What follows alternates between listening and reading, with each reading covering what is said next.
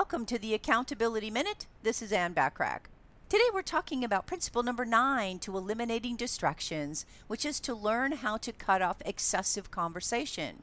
Now, just as I mentioned in the previous principle, everyone appreciates productive conversation.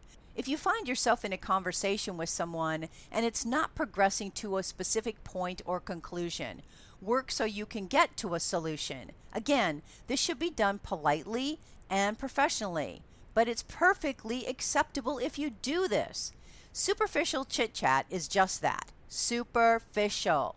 If you'd like to talk with someone, at least have a meaningful conversation so it doesn't waste your time or theirs.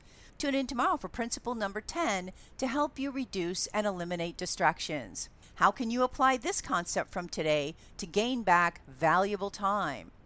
In the meantime, want more from me? Subscribe to my Proven Business Success Tips and Resources blog by going to accountabilitycoach.com forward slash blog. I appreciate you listening.